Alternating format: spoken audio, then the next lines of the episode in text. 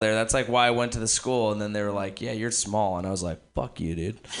um, and that's uh, that's how my athletic career ended. But you know what? My athletic career has never ended because I throw leg kicks every night. Um, all right. Why are you feeling these feelings?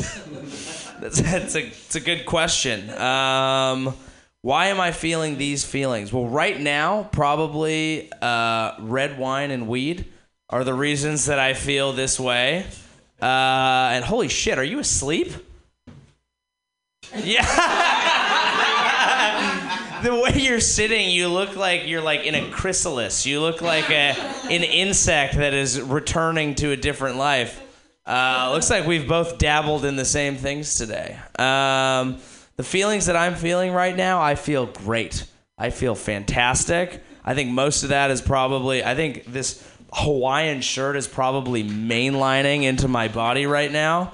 I think that if, if you put a Hawaiian shirt on bare skin, it's it's like an acid tab, and it just kind of like soaks in, and you become riddled with the spirit of aloha, uh, and that's that's what you want, because the aloha spirit mean I'm basically a tropical drink right now. If it was if it was raining, I would just I would just use my tiny umbrella, and I'd be fucking set. I'm living life inside of a pineapple. I am SpongeBob SquarePants. that is who I am. I am SpongeBob SquarePants. Yeah, and I live in a pineapple under the sea. Yo! All right. Uh, did you did you guys watch that show? Yeah. It's a good program. I feel like animated shows get to do way more crazy shit. Like if you're writing for a kid, you're like, ah, their imagination's crazy. Let's get all the drug references going. Um, if you're an adult, it's like, oh, let's talk politics. I'm fucking boring. Um, were berets even cool? That's a good question. Um, I'm gonna say yes. I'm gonna say berets were cool because anytime someone has like one of those long cigarettes, uh, it is cool. And if you're wearing a beret, you have to be smoking a cigarette, or or or a paintbrush. That is acceptable as well. But you have to be mixing it on one of those stereotypical palettes. I wish I was a painter. Do you ever think about I, I just wish I was better at visual art. I suck at it. But I feel like if I was, I could be very pretentious. And that's that's what I want. I want uh, you know, I want I want to be classy. I could have a little uh, little fucking turtleneck and I could tell people that they just don't understand my art you know but in comedy if uh, people don't understand your, your art you're just standing in a quiet room and uh, no one believes you. But if you're in an art gallery it's like oh yes well most people pay $10000 for this. You can eat my fucking balls. And that's what i would say if i was a painter. And that's why i'll never be in the smithsonian.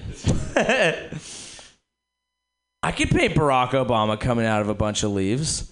I could, I, could do it. No, I couldn't. I really couldn't. Seems hard, but I could. I could have photoshopped that. I, you know, looked pretty fucking cool though. I liked it. Um, did anyone see the Hannibal Buress Photoshop of that? Because that was hilarious too. Um, do you care about the World Cup? Yes, I do. I care a lot because I can only care about soccer a tiny amount, and that amount is once every four years. Uh, and when I care, I fucking care, and I will watch Ecuador and be like, "Fuck yeah, Ecuador, that's my shit." And then you know, and then I don't care again because um, that is the American way. When we can extract resources or fun, we care about your country. Um, and otherwise, you know Call me later. Uh, I was I just came from watching women's downhill skiing, so that should give you an idea of where my mind's at with sports. you know, is it popping right now? Uh, if Bob Costas is gonna stand on NBC and be like, "This is historic, this is unbelievable," I'll be like, "Yeah, he's probably right," and then I'll fucking watch it. I don't give a shit about figure skating, but if you tell me it's the biggest moment in this young man and woman's career, I'll watch that. Because sports are basically just reality TV for boys. you know?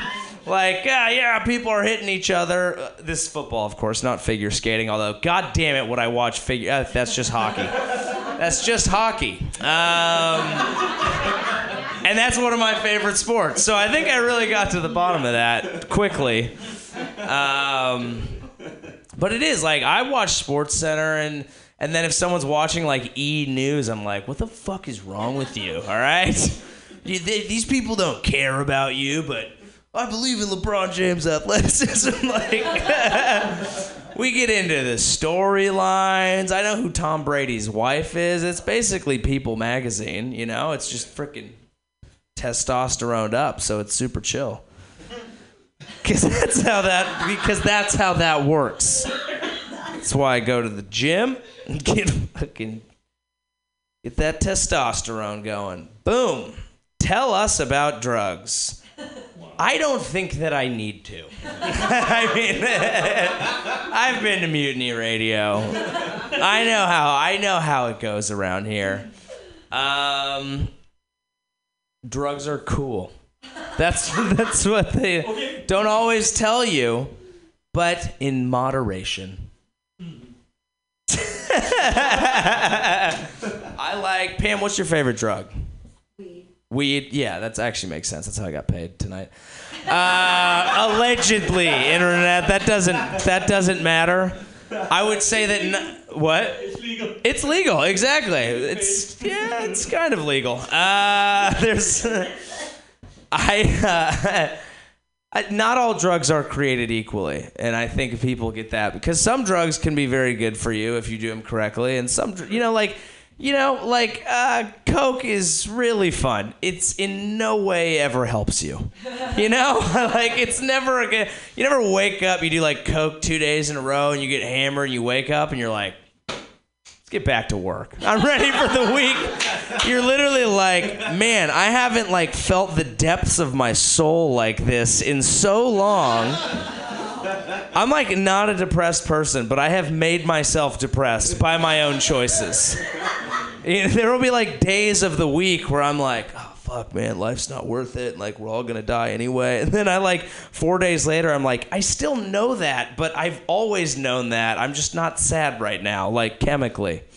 Um, but then you could also take like mushrooms and be like, oh shit, maybe there is a God and this is worth it. And so there you go. And that's why I recommend if you're gonna do drugs, you should always make sure to put them up your butt.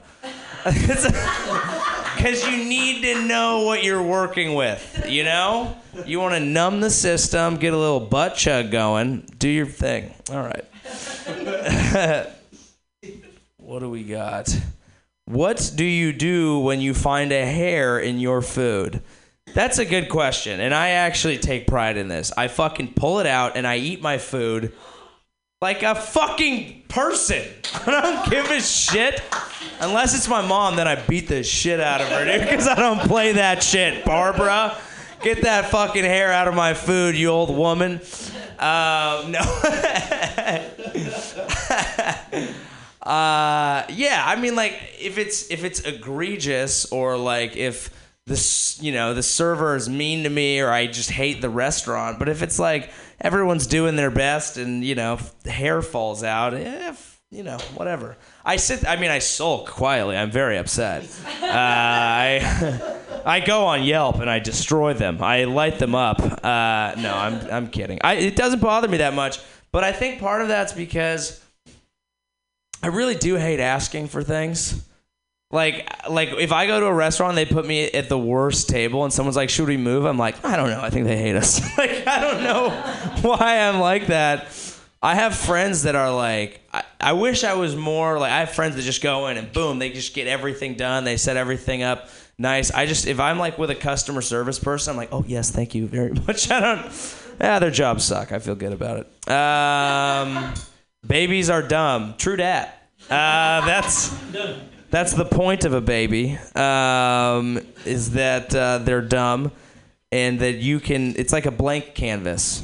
And I think what parenting is, is you take all of like your hopes and dreams that didn't work out and you cram them down the throat of that child and you hope that it becomes what you could not At least that's what I learned from all of my little league coaches. Because that is how they treated their kids, and it was very uncomfortable, and I hated it. Um, my parents, I think, did a better job, but those guys really were like, "My son's gonna fucking play for the Orioles," and I was like, "Dude, he's nine years old." I'm thinking of someone very specific. Um, it's Michael Leonard. All right, uh, that is his real name. Hopefully, he doesn't listen to Mutiny Radio, uh, or maybe he should. But babies are dumb, yes. But you know, I'll eventually. I think I will have one because I like to fuck and I hate condoms. so it's gonna happen. Um, all right, that's just last pull. Hell yeah.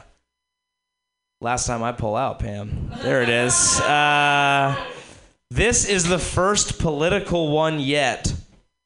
Dot dot dot.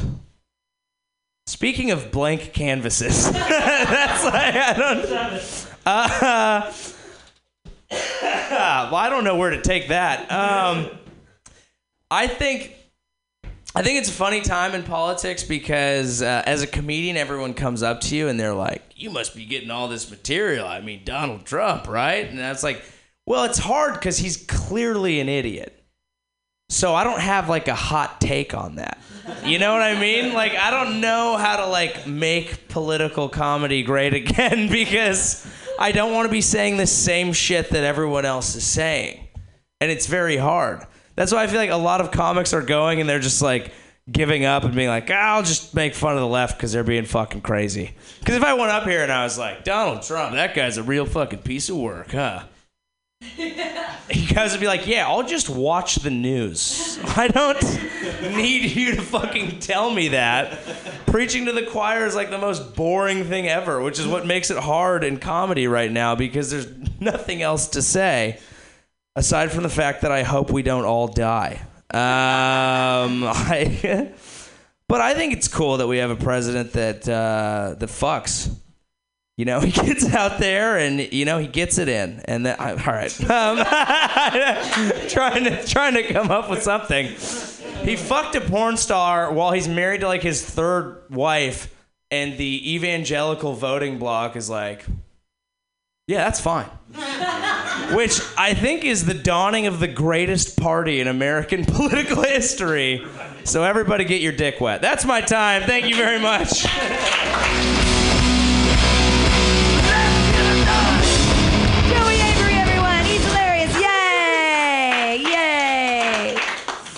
I know I've been thinking about Melania and porn stars. I've never thought more about porn stars than this past week because I've never been a porn watcher or anything, like just not into it.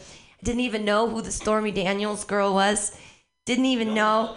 I learned I learned through comedy what was really happening. And then I realized that that's how we can we in San Francisco we can do our part and we can overtake the presidency. And what we need to do is we need an army of porn stars. And so what I need is some sex workers from kink.com.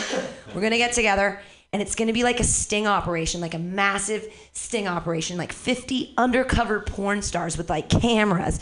And they're all like, yeah. And they all go up to the president, I want to suck your dick. I want to suck your dick. And they've got like a camera. And they're like, tell me about all the bad things you've done. And then they all, wouldn't it be fun? We could compile all the footage together. But the whole point would be that there would be army of porn stars. It's, it's going to be like a new, kink.com will become a 501c3 political party. It'll be really exciting. It'll be like, sex workers finally did something. I mean, besides working for everybody and sucking all their dicks and everything. sex workers are great. I mean, anyway, okay. I don't want to disparage any sex workers in the making of this joke, honestly. Your next comedian, I learned so much this week in an interview with him and Some Call Me Tim. He's so philosophical. He taught me that, like, I asked him about higher powers, and he was like, yeah, there's higher powers, like, gravity's a higher power and like radiation's a higher power. And like fucking thinking about it, he's exactly right. Like explain that shit. That's magic, or we could call it God. Uh, put your hands together, everybody, for Keith D'Souza. Yeah. the- All right. Good to be here on the Hell Hat. Sounds like an ACDC song, doesn't it? About that Hellhead. Louis C.K. was right. What the fuck? Do you care about the Mutiny Radio Comedy Festival? That's literally what this says. I, I got a story about the Mutiny Radio Comedy Festival.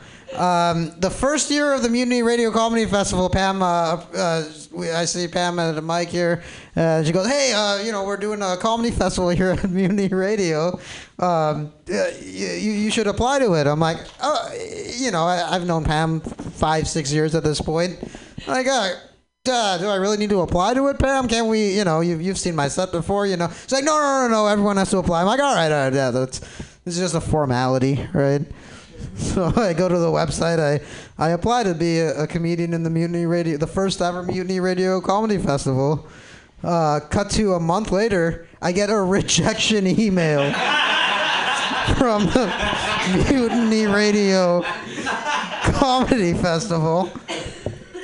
It's like I don't. My ego doesn't need that. You know what I mean? Like, I have friends of mine who are on TV, and I'm getting rejected from a comedy festival I didn't even know existed. You know what I mean? So yeah, I do care about the Mutiny Radio Comedy Festival, and someday, God damn it, I'm gonna be on it.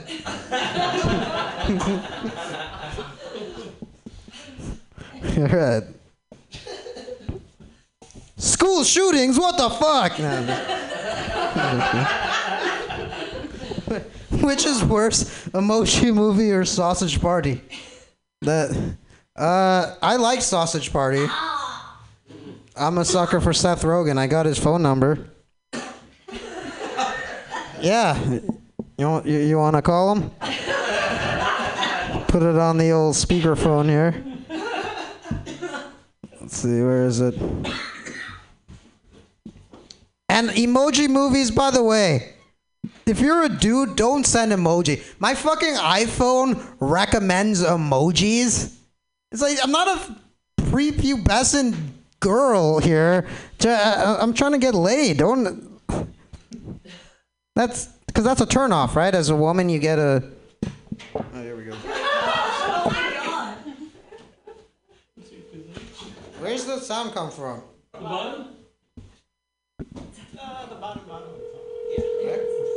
I feel like it's not amplifying it. What? Where your ear goes when you're holding it. Ear Flip it around. Oh, right, right. A fucking genius over here. Who's the one with Seth Rogen's phone number, all right?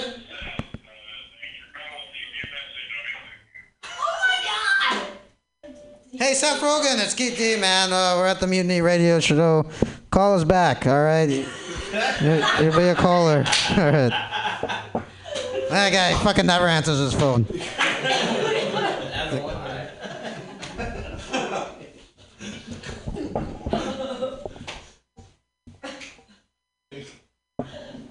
Dipping in the hell hat.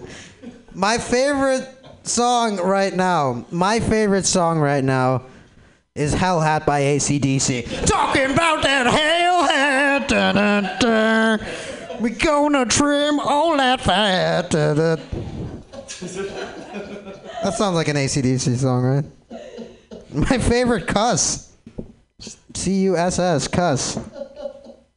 That's a good question, isn't it? The N word. The C word. What is what is the best? I would say cock smoker. That's that's my go-to. Some may say it's homophobic. I I think it brings an imagery. Actually smoking a cock, you know? you, you got cum smoke just coming out of your mouth.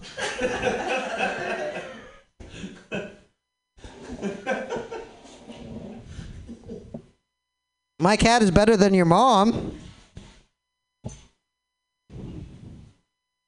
How was that? How, how was that? Background toilet. God forbid anybody has to take a shit. You know what I mean? Everybody's gonna know it. My cat is better than your mom. I didn't come out of that pussy. All right. Oh, go fuck yourself. Hey, hey, you know those people? There were like three people who came in here. Did you know them? Yeah. They were your friends. Yeah. And then they, uh, what? I didn't know we had to pay to be here, right? They couldn't drink. No, they couldn't drink. Yeah. Those goddamn pigs, all right? You guys aren't undercover cops, are you? Are there any undercover cops here? You gotta, you gotta tell me if you are. We- That's, yeah. We we can't drink here because uh, an undercover cop came here one time, and now we're losing fucking audience members. This place would be full, and now it's at forty percent capacity. Cat is better than your mom. You know what? If your mom is an undercover cop, that get him fucking spayed, okay? Don't spread that demon semen. This is not even English. It's plus. Okay.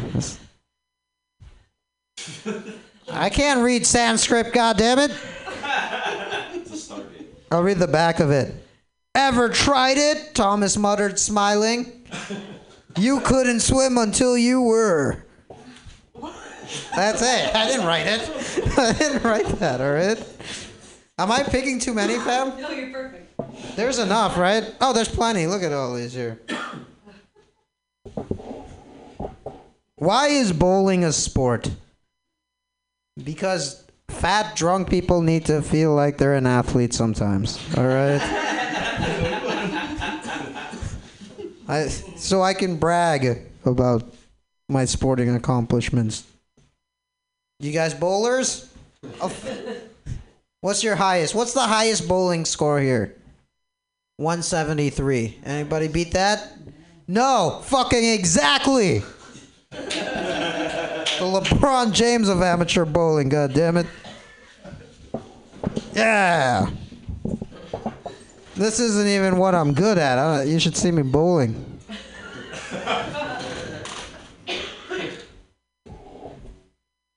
I'm getting pregnant, so you can all drop dead. I feel there's like there's a lot of like child theme ones here. Oh, welcome to Mutiny Radio. How's it going? It could be better. Jesus, I just give me a chance here, lady. you haven't even heard me tell a joke here. You know what this show is? The theme of this show it's uh, improv based. So the last prompt I got, I'm getting pregnant, so you can all drop dead. Especially that fetus. You know what I'm saying? I'm pro abortion here. Who's pro abortion? Yeah. What, you're not? You're not? Okay, good. Yeah.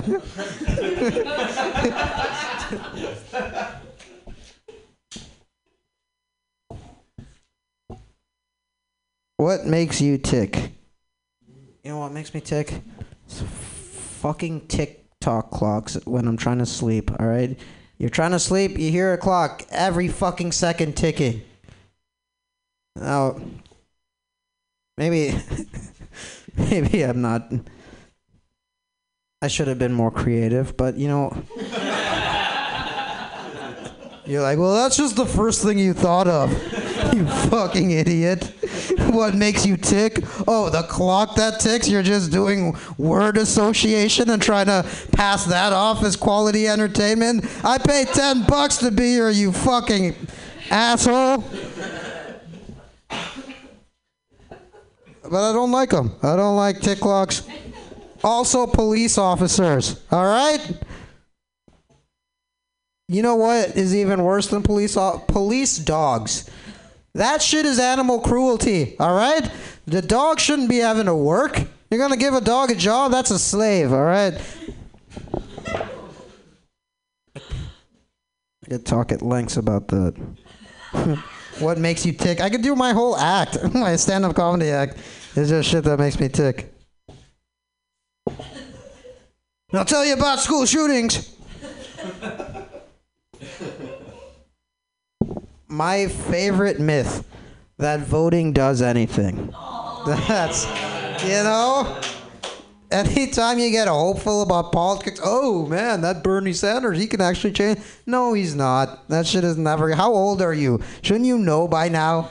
Don't ever get your hopes behind politics. Also, credit scores aren't a real number. All right? credit scores are an imaginary fucking number. Oh, what? I can't buy a house or start a business? Oh, no, I was totally gonna do that. Fuck you. I'm going for the world's lowest credit score. You know what I'm saying? Those creditors call you, just fuck with them. It's one of my joys in life. Last pull. Spill coffee on new white shirt. Yeah, spill coffee all over those whiteys, all right? Okay. All the coffee, all the coffee that those white shirts spilled on us all those years. Yeah, that's what's called a metaphor, you fucking people. Earlier with that tick-tock clock thing, you're all, this guy's an idiot. Well, how about that? I created a metaphor for white shirts applying to race politics. Where were you when the white shirts spilled their coffee on our nation? Where were you when the Hanes Company Espresso. Okay, all right. I had a good time. Had a wonderful time. Let's uh let's give it up for the troops. Come on, mixed monster troops.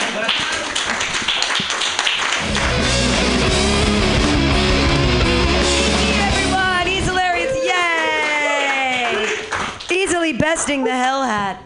Uh, your next comedian, he's my, one of my favorite old mans and my second favorite ginger. Uh, he's like, it's, no, I'm sorry. There's, uh, he's my first favorite ginger, obviously. Well, I like Max Eddie a lot right now. But you're my, I mean, and we've got Rolf Scar in the room too. We have a lot of gingers today. Uh, hey, your next comedian, he's also on the Mutiny Radio Comedy Festival. Put your hands together for Matthew Quirk. Yay!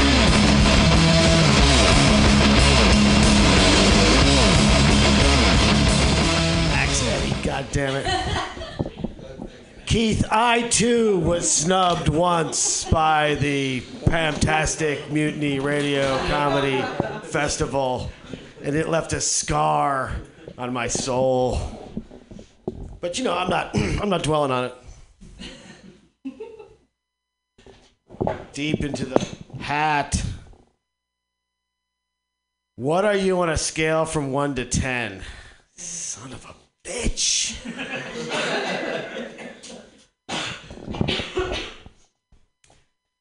well, I'm under five nine. I know that on a scale of 1 to 10. So I'm like half, I guess. Like a 5. I'm like a 5 5. Don't read too much into that. I mean, amongst gingers, I'm like. I'm like a daddy, you know.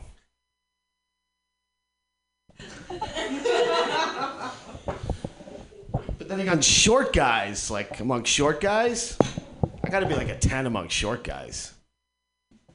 But bald guys, bald guys are like bald and virile guys. I'm just like losing a little bit. I'm not one of them.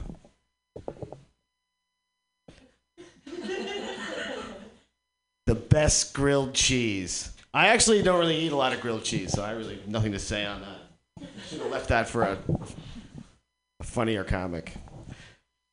Free, be truly free. There's a lot of feeling in that one. I feel one of the hippier people wrote that. Is, is, this, is this like an act out? Free, be truly free. Is that a commercial for one of those pills that you take? Like, could be for anything really. Bladder control, I guess. I'd like to be free, but I live in San Francisco. Where, as you know, it's hell of expensive here.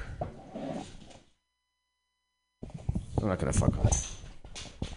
Free, be truly free. I'm free from this microphone stand. Can you whistle? Who can whistle here?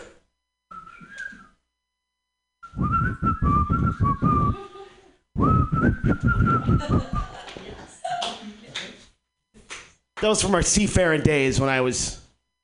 I used to roam the seven seas, catching cod. Those were the days. Not like you landlubbers, right? Did you eat Play Doh or paste as a kid? Both. I mean, I, I, I grew up in the 70s. That stuff was like nutritious back then. It's totally edible. That's why my gut bacteria is like, grrr. Can eat bones and just digest them. Who didn't eat Play Doh and paste as a kid? You didn't? Girls, girls didn't. The girls didn't. The girls didn't. This is part of every boy's diet growing up. And it was Elmer's glue, not paste. I didn't eat paste. That's like classier stuff. I ate like the generic Joe six pack Elmer's glue. Calcium, I think, is in that actually. Hmm? I, uh, I gotta say, I don't actually recall the taste. it's probably pretty bland. I'm sure I just did it to impress a girl. Did it work? There's no possible health. The worst sound? Oh, God, I know the worst sound. I know the worst sound. See, I work in plumbing, and uh, we were doing the stacks outside of an apartment building. The stack is like where all of your human effluence comes down and goes into the main sewer system underground. So it's that it's this big pipe out of your. We were fixing it, right? Replacing it. We put signs on everyone's door. Hey, the plumbers are working here. You know, don't flush the toilet. And we're working there, and we heard this gurgle. This gurgle that could have only meant one thing. And we were just trapped under there. I mean, not 100% trapped. Luckily, most plumbers are big dudes, but we were two slender gentlemen. So we just got like thin as motherfucking, you can thinner than, like thinner than this thing. Just got as thin as fucking possible and let that shit splash all over the place. And that guy ate a lot of burritos and did not chew. Yeah. So that was just like hose it down and we're done for the day. Anyone got anything compete with that? Anything? Nothing? Anyone's what's in second place, right? That's the worst sound.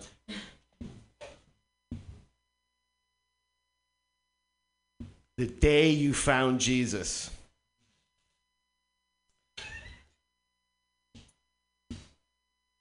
I never found Jesus.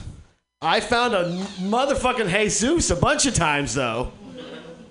I found hella Jesuses. See, I work in plumbing, it's construction. There's a lot of.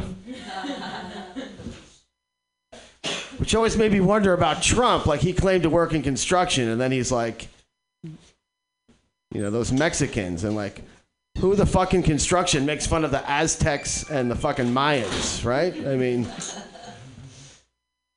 he obviously never been to a job site because there's a lot of fucking Mexicans there. Are you afraid of heights? Yeah, I'm totally afraid of heights. Who isn't? You're not afraid of heights? What do you do, roofing? Are you like Rosie the Riveter doing skyscrapers or something? You just not afraid of heights at a desk job. That's like a marketable skill. VR helps you overcome that. VR. VR. You gotta pretend. You get used to it.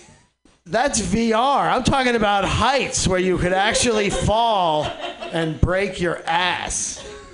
Where you get all that vertigo and shit. Heights. Yeah, so it's a good thing I was short, right? Afraid of heights. If I was tall, I'd be falling all the time. Is that why tall people fall all the time? Tall people fall a lot. I do not trust skinny cooks. I don't believe in that. How's that supposed to be funny?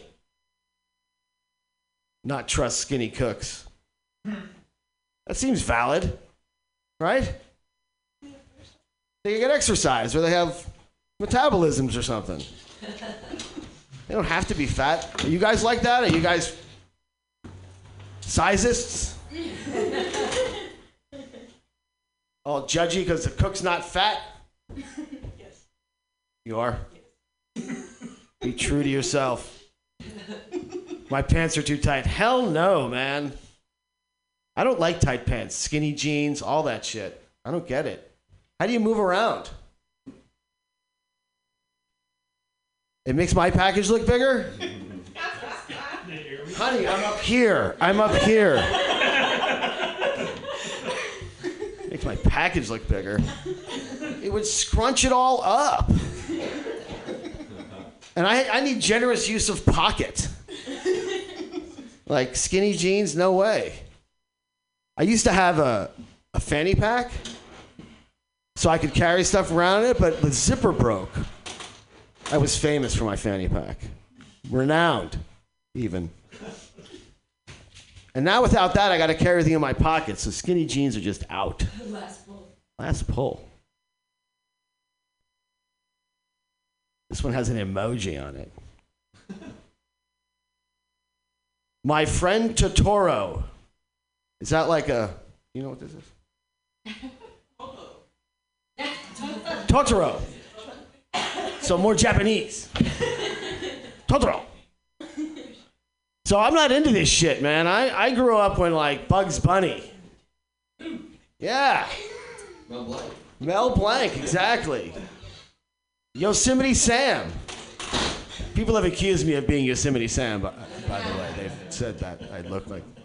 They used to, yeah, I used to play on this rugby team, and when I would, I would get fiery sometimes. And that to make fun of me, they would go like, like, like I was being, like I was being the most angry thing possible. Like, yeah, Maddie, I'm all mad.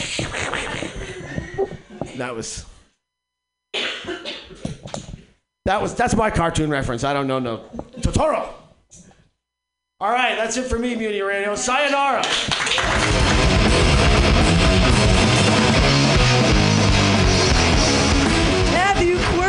Does not know who my friend Totoro is. All right, that's I learned things. It's this it's this big fluffy thing, and there's this little girl, and their mom is sick, and it's a really good movie. And it's a big fuzzy creature that's like better than a cat. And there's a cat bus in that movie. The cat bus is the best part of that. Uh, well, I'll sh- we'll, sh- we'll watch it sometime. We'll show it on the on the wall there. It'll be excited. Uh, your next comedian, I'm excited to see what she does with the hell hat. Put your hands together, everybody, for Jean Yee.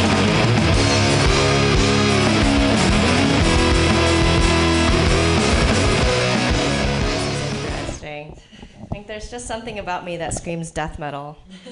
Actually, was that death metal? FC would know. You seem to know everything. No. Were you the one who knew what Totoro was? Ah, yeah. So a creature, a cartoon creature that showed emotion, like an emoji, right, Sam? Sam, Pam. That was really weird. Must be the contact high that I got from just touching the edible that I allegedly was paid in. So I regret not um, not applying to the Mutiny Radio Festival. I really, but I hear you get rejected the first year. so, so maybe. Oh no! The worst thing about SF now. How am I supposed to make that funny?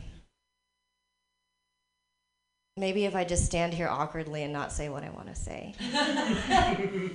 that'll be okay. The worst thing about SF now is that I was mistaken for a Tinder date today. I was. Um, I walked. I was at an open mic before this, and before this, uh, before the open mic, before this, before this, and a guy walks into the bar and he's like, "Are you Jessa?" I'm like, "No," and he kind of snorts and keeps walking, and I was like. I could be a Jessa. like, it's possible. And then he walks to the other Asian in the bar, and she was Jessa. And then they sat in the front row, and then I tried to make fun of them, and it didn't work out very well, so now I'm here.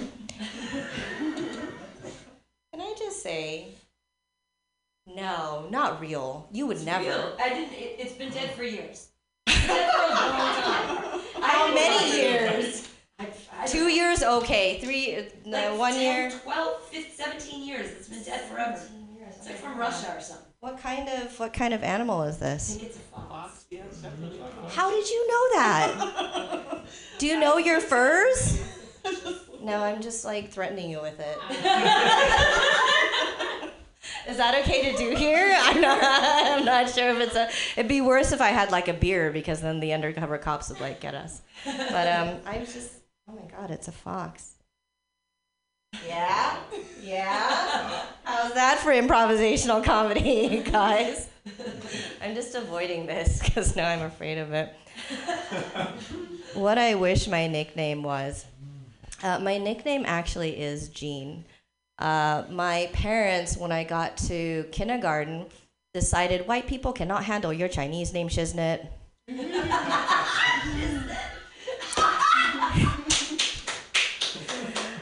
So they decided to name me Jane. First day of school, dad fills out the form, spells Jane wrong. 30 years later, still Jean. but like messing up my name for my entire life, nah, that's okay. it could have been serious. Like, I'm really allergic to penicillin. Uh, my throat swells up, I can't breathe. Why is that so funny, Mr. Cashbox? There's always one person in the audience who like, oh, you guys, that was that was not improvisational. That's okay though. I gotta get laughs somehow. So there's always one person who thinks that like my deathly allergy to penicillin is funny. It is kind of funny. That's the worst thing about SF. my allergy to penicillin. My throat swells up and I can't breathe. More importantly, I can't eat uh, chocolate, men, uh, or edibles. so like, what if I had to go to the hospital? Oh, good timing, dude. Okay, I'm the only one who thought that was good timing. So, what if I had to go to the hospital and my dad had to fill out the form allergic to penicillin? I'd get to the operating room, the doctor would be like, wait, clear the room of pencils. No, penicillin pencils? No? No? Damn it. the best joke is the one you have to explain. Let's get uh, Jen on the operating table. Use the short table. She's two foot five. And while you're at it, can you give her the white people eyelids? Uh, the entire spectrum. Pam laughs and you sigh. oh, that okay. Let's move away from eyelids, you guys. Eyelids works outside of San Francisco. Oh my God! Did you empty the cash bucket? I'm gonna grease my hand later and try to. the scariest robot future sequence. I. Nah. Was it Robocop?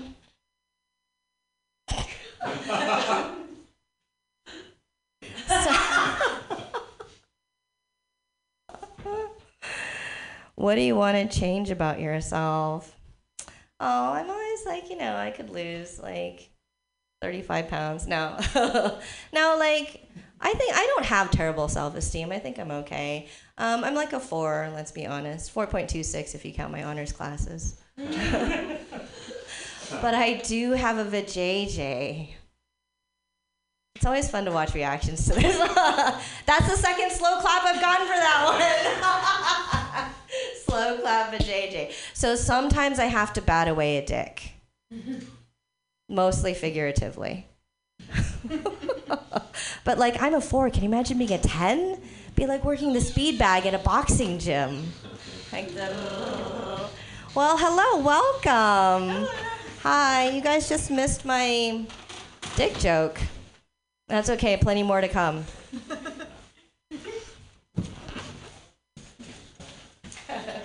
oh, great.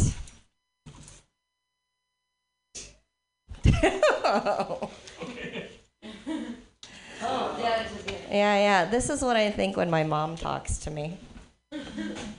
Aw, you guys, I just moved back from Hong Kong. I grew up somewhere much more glamorous, Fremont. and I just moved in with my mom. And my mom likes to tell me the best thing. She's like, when you were a kid, so ugly. He's like, she. And this is true. This is all true, you guys. Comedy is tragedy plus time or not enough time. So he's like, you're so ugly. You're dark skinned. Oh, racist Chinese. Okay. Dark skinned, skinny, and so dry. So I was dark skinned, skinny, and dry. Like, what did she want? A light skinned, fat, moist kid? okay to say now, you look normal. Almost. yeah, she does that. She's like, thank God you turned out kind of normal. like, you were such an ugly kid. oh, great. Thanks, Mom. She also likes to say, what does she say? Um, I'm a teacher. Hashtag failed Asian. And uh, I used to have favored child status, uh, like between me and my brother. I used to be like Canada. and now I'm like North Korea. Full of hot air, probably need an updated haircut. my mom, like, she's like, but your brother, real Asian, work for tech company. and so tall, five foot four.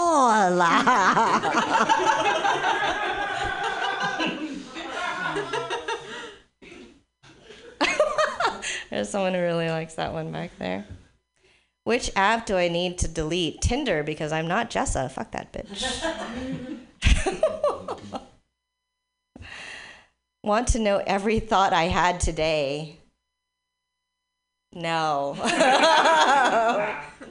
you don't want to know every thought that I had today. Did I have any fun thoughts today?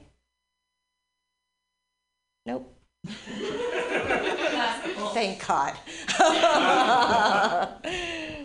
Oh, this is a great one, Pam. Live, laugh, and love. And let that show you that Pam is in writing, has a master's in creative writing. Is that alliteration? Do you see that, bitches? Live, laugh, and love. Don't fuck with this woman.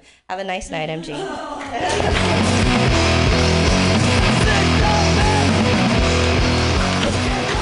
I actually wrote that one down to make fun of those people. I was hoping that someone would be like, live, laugh, love. Fuck that fucking book. That woman just says, I'm 40 and I'm gonna go figure out my life in Italy and then in, in India and wherever else the fuck she went because she had money. Fuck you. Go to India. Guy can't even afford to go to Daly City on the BART. That's like six bucks. Come to my open mic in Daly City. Fuck you. I don't have six bucks. I'm they give you this a 50 cent now thing on the card. You swipe the card and now you got to get, they're like, we want to track you on that weird little clipper card, so don't use these. Maybe it has something to do with that universe. I don't know. Maybe those little BART cards are ruining the environment and it's like all this weird magnetic stuff. Your next comedian will know because he works for Greenpeace. And I don't know what, I don't even know what the bad things in the world are. Uh, but we're going to find out. He's a hilarious guy. You guys are going to love him.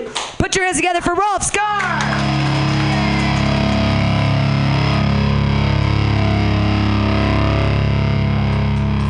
You, Pam. My God, the hat. It's like a uh, fucked up stoner Trivial Pursuit game or something. You ever played the old school one? I like the old blue one. All the rest of the versions after that, the Trivial Pursuit, no way. I was looking for the science and nature because I'm good at that. Come on, give me a green. give me a green. Something about frogs. I can nail it. All right, this is going to be my favorite nonsense word. Oh, okay. My favorite nonsense word. Uh, I'm, uh, I made one up. It's bullshit and uh, malarkey put together. I call it balarkey because I think it's like a double hit when I hear something that's stupid. I say, that's a bunch of balarkey. And it, you can alliterate with it. It's a bunch of balarkey. And you don't have to curse. You don't have to say bullshit in front of children. So that's, that's my favorite nonsense word right there currently. I also like to, uh, I'm an atheist, so instead of saying holy smokes, I've just dropped the holy part. And I just go, smokes! And uh, you should try it because somehow it hits a little harder. It's just, you know, because you get right to it, like, holy smokes, that sounds dumb. But if like, smokes! Like that is, it actually gets people's attention. They're like, is there fire? Is there smoke? What's going on? So you can use that one. I want to spread that one around. We don't have to, we don't have to bring God into that. Okay. Are you still a shit talker? Oh my. Yeah, I got to dial it back a little bit sometimes, you know what I mean? Shit talking is but I think it's it's cheap. It's too easy, shit talk. At work or whatever, you know? You're like, "Oh, the boss is this and that and that." I think shit talking is uh, good in sports, you know, and in social circles, but you got to leave it out of the, the professional the professional realm. I'm gonna keep just. I'm gonna go to the bottom. I think that's where some good ones are. There we go. All right. Every Ming flashes for a season. You guys help me out with that. You went to the bottom. it's my fault for going to the bottom. well, I mean, I'm in favor of flashers. I think I just admire their their the chutzpah, you know, of flashing. I, I, I don't do it myself, but I'm figuring if you're going to run out onto that golf course, do you see that the waste management golf tournament? It was somewhere in Arizona. The only reason I know this is because I went to Arizona like the couple days later and they were still talking about it waste management is the biggest trash company like in the world and they have a golf tournament. And golf tournament is what you think. If the biggest trash company had a golf tournament it's chaos. And this dude just buck naked because usually golf it's like shh quiet you know and everything's quiet and everyone's like talking hushed tones but this is just like woo it's a big party.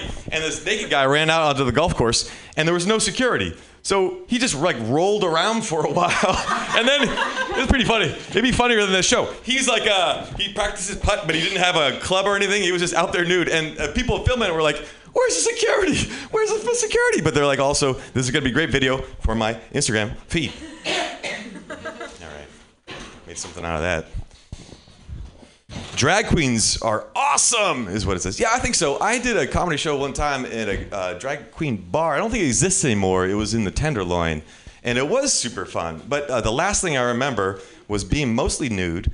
Uh, speaking of flashing, outside smoking hash with a lot of folks, and uh, I don't know what happened after that. But the but the audience was great.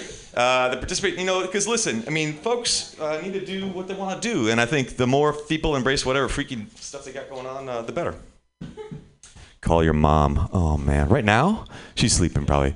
Uh, my mom is great though. Uh, my mom is Norwegian. She came from a shithole country. It was a shithole and then they got oil, and then they got smart, and they nationalized that shit. Instead of giving all the profits to Exxon, they put it into like education and healthcare and stuff like that. But it was a shithole when she was there, so she moved over to the United States, married my dad. Her name's Runa, R-U-N-A, and then later when she grew up, she realized um, that she was a lesbian, and she hung out with this other woman who also moved over when Norway was a shithole country, uh, who's also named Runa, and now they're both married and it's beautiful. Uh, and she's still not a U.S. citizen. My mom's kind of a hero. Yeah, I mean, she's she's pretty great. Anyway, she could, I could tell you more about my mom, uh, and I'll call her tomorrow. Thanks for the reminder, Pam. All right. Scariest thing right now? Okay. Scary. Audience participation. What's the scariest thing right now? Trump. Okay, I thought you'd say that. Same vote. Says Trump again. Anyone? Uh, not? Is that not the scariest thing for somebody? Oh God damn it! All right, we got Trump, Trump, Trump.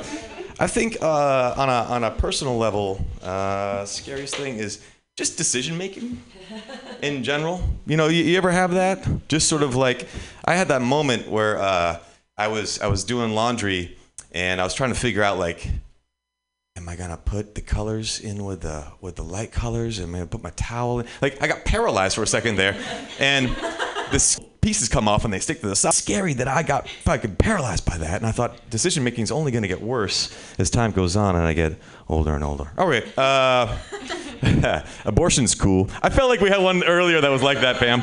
Uh, abortion's cool. Uh, listen, uh, for people that uh, you know oppose abortion, uh, I want to talk to them about this when we're in line.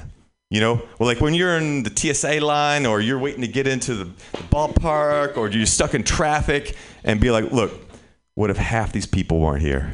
You know, because like I think it might be too many. I think it could be too many. I'm not saying don't have babies. Go ahead, have babies. It's fine. I'm not going to have them. Uh, I'm not judging you if you do. I'm just saying that in general, there might be enough of us now. Like we might have enough people, you know, and it's okay if the human race goes on, but. Uh, but I don't think we need to uh, be fruitful and multiply. That was like the one thing we did from the Bible. Like all the other commandments and things, we just ignored. We just we keep shooting each other, killing each other, coveting each other's wives and husbands all the time, and like be fruitful and multiply. Yeah, we checked that off the list. Let's move on to the other ones, please. Okay. Uh, my hand hurts. Can you still read these? oh, Pam, you got a brace or something you can put on there? Handwriting's pretty good actually. It's youthful. This is youthful uh, handwriting. It sort of looks like um, the kind of middle school, high school kind of like. Uh, you know, he kind of. I guess that's where we. That's when we used to write. You know, now we just type. I tried to write the other day. I was like, what? The? I had capital letters. I was writing in all caps, and I'm like, the hell did that come from? And then it switched to cursive and it was just like garbage. So the one thing I know how to write now is my signature. You know, when you got to sign for a bill or something like that. But writing is a lost art. I guess we should try that again sometime. Sorry about your hand. How do you feel about disco? Okay, now this is controversial. How do you guys feel about disco? Okay, and the detractors. Ah, There's a meh in the corner. All right, because this used to be a thing because like like metal people would like destroy disco records and run over them in stadiums and things. It was like an anti-disco movement actively in the 80s. I'm old enough to remember this. Uh, I liked it. I like it because here's why. I'm going to bring my mom back into this. She's from Norway, and uh, I grew up listening to uh, my dad, who listened to Stones and Led Zeppelin, and all that stuff, classic rock, uh, Chuck Berry, stuff like that. But my mom was straight up just ABBA like all the time. And I know like words to ABBA songs that no one ever plays. They were like on the vinyl records used to play. And and if if someone's playing one for some reason or it's being sampled in a song, I'll totally just start singing along with it, not knowing I know the B sides of, of ABBA. So there's something there. Uh, being born in the 70s, I think maybe I heard it while I was in the womb. All right. I didn't cheat. I didn't look. You guys, I know you're like, is he looking? Uh, I pulled this one. The best way to die. Oh man, best way to die. I think there's two different questions here. Best way to die, like uh, accidentally or not on purpose, and the best way to die, suicide. I think there are two different ways to do that. I was thinking about suicide the other day, not because I want to kill myself, but I was like, what? Because some people kill themselves. I'm like, that sounds shitty. Like jumping off the bridge. You know, you can fucking live. That would be horrible. That's worse than just regular living and jumping in front of buses and shit. And like now you ruined. Like, can you imagine you're the train driver? And this happens a lot for train drivers. They have to just watch. They can't stop because you know they don't. The trains don't stop that quick. And then you just ruin that person's life. And so I was thinking, there's got to be a better way. And I was thinking, eaten by a bear. And here's why: because first of all, like a big bear, not some fucking pussy ass like a, a black bear in the Sierras. I'm talking about go up to Alaska, go get a big ass Kodiak, you know, and just you know rev him up, slap him in the face a few times, and he's gonna slap your head off so quick it'll be done in a second, and then he's gonna eat you, and then you'll be a bear for like a little bit until he poops you out. And I think that's pretty cool. Sharks too. When people get scared about sharks, I'm like, that's a fucking badass way to go. Are you kidding me? And we don't get eaten up by sharks anymore because they rescue us too quick. Did you know this? There's still lots of great whites out there. They bite you, and then they go, they wait for you to bleed out before they finish you. That's super smart because they're eating elephant seals and stuff. And elephant seals will fuck you up once you bite them. You know, they'll come back with teeth and stuff like that. So shark just waits for you to bleed out, and now they rescue you. I like the old days where the, you know you didn't get rescued. You just got to be part of a shark. Uh, okay. And then ocean poop. Like we don't even know what happens to ocean poop. It goes down, right? Gets eaten a little bit by fishes, but then what? It's like two miles down there. You're in the Mariana Trench. Who knows what's going on down there? That's a good second life. Okay, the grossest thing you've ever seen in that tenderloin. All right, I know what this is actually. I wanted to make a joke out of this, and it's not a bit yet, but uh, uh, uh, so I, I ride my bike everywhere, and I was riding my bike through the tenderloin, and uh, ever noticed that pigeons are different depending on the neighborhood that you're in? So like I live kind of upper Haight area, and on the Haight, you know, they're fucked up pigeons. You know, they're not. They never have all of the toes. You know. And, but then you get to the tender, and you go up like uh, Ashbury Heights. You walk up to those hills. They're not even pigeons anymore. They're like mourning doves. You know, like fucking. I swear you could do this. I'm not lying. Like, they're like coo coo, and they don't eat fucking hamburger wrappers or anything and they sit in trees. Pigeons don't even fucking sit in trees. You see a pigeon in a tree, you call the rescue. Like someone, someone rescue this pigeon out of this tree, put him on top of a corner store where he belongs. Uh, in the Tenderloin, I was biking, and usually in the Tenderloin, you really, really ought to keep your wits about you as a biker because traffic laws, you know, are a little bit sort of fuzzy, and and also you get you get runners is what I call them, just the folks that are like burp, burp, burp, burp, burp, burp, burp, like right through the intersection. And even though their arms don't move when they walk, their legs, it's fast. And, and, they, and they, they, it's always in the middle of the intersection and usually behind a van or something. So they just shoot out suddenly. So you really got to have your wits about me. But this one time, I was dealing with all that. And then in the middle uh, of the intersection, there was a pigeon, right? It was dead, right? And of course, and then there was another pigeon, and the other pigeon was eating the dead pigeon. It was eating the dead pigeon from the cavity, like the, the chest, and it was like there was red stringy things. I was like, God damn! Holy shit! There's something about a pigeon eating another pigeon. This horrified me, and of course they eat other pigeons. I just had never seen it before. I've seen a hawk eat a pigeon. That's fine with me. Something about a fucking pigeon eating a pigeon. There's perfectly good burger wrappers lying around. Why are you eating one of your own kind? And do you know what that pigeon has been eating its whole life? crack cr- crack craps like you're this is not free range this is not healthy for you pigeon anyway uh, that's why they get all oily in the tenderloin that's why they get all oily they've got this yeah it, it's bad diet and uh, it shows okay all right St- stop for death okay listen stop for death what is that stop for death well i mean we all have to stop for death right yeah, I know. I'm just attracting some dark ass energy tonight. Stop for death. Yeah, we gotta stop for death. Mean, we, we gotta like uh, go for life, though. I think more importantly, and we do that by stopping for death. I mean, I don't want to get too serious here for a second, but you know, you meditate on death every day, and then you live your life a little better, and I think that's okay. Yeah, there's almost nothing worse than maybe living forever, and so let's uh, let's make the most of Mutiny Radio here tonight. Last pull. All right, it's a long one. Let's see what it says. I don't know anything about the affair with Pastor Greg. Who's Pastor Greg? I definitely don't know anything about the affair with Pastor Greg. Here's the thing though if you're having an affair with Pastor, it's probably a good time, you know, because this guy is probably pretty tightly wound. I remember I lost my virginity uh, to, a, to a woman I met at the, the youth, uh, what, what do you call it, youth group, you know, in, in church. So yeah, lots of people get freaky in church. That's why a lot of people go to church to begin with. They pretend, but no, that's a place you get freaky. And uh, and so Pastor Greg, you know, and whoever did the affair with him, I- I'm for it. I'm for it. Give it up for your host, Pam Benjamin. Thanks, Rolf Scar, everybody. Yay! He's back. He was on a long hiatus saving the world, but now he's back to comedy, and we're excited. Your last comedian, you guys ready for your headliner? He is a gem, a joy of the San Francisco comedy scene. He is totally hilarious, and I have no idea what he's going to do with this basket, but we're going to love it. Everybody put your hands together for FC Sierra! Yay!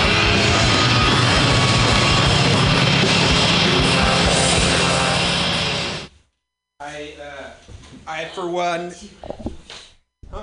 Oh, it's a sweater. But I don't know why don't know why, I had to correct you there. Uh, I had like a long time in my life, like when I was going to college, if I would like carry something that I was reading, people were like, "Oh, what you reading?" I'd be like, "A book," and I'd realize like in time, oh, I was an asshole, and I just didn't, I didn't know. But yeah, it says pyrotechnics for beginners. Uh, I'm not here to to pump this brand. My girlfriend has like eight of these shirts, so uh, I've already contributed enough to that company's success, uh, I believe.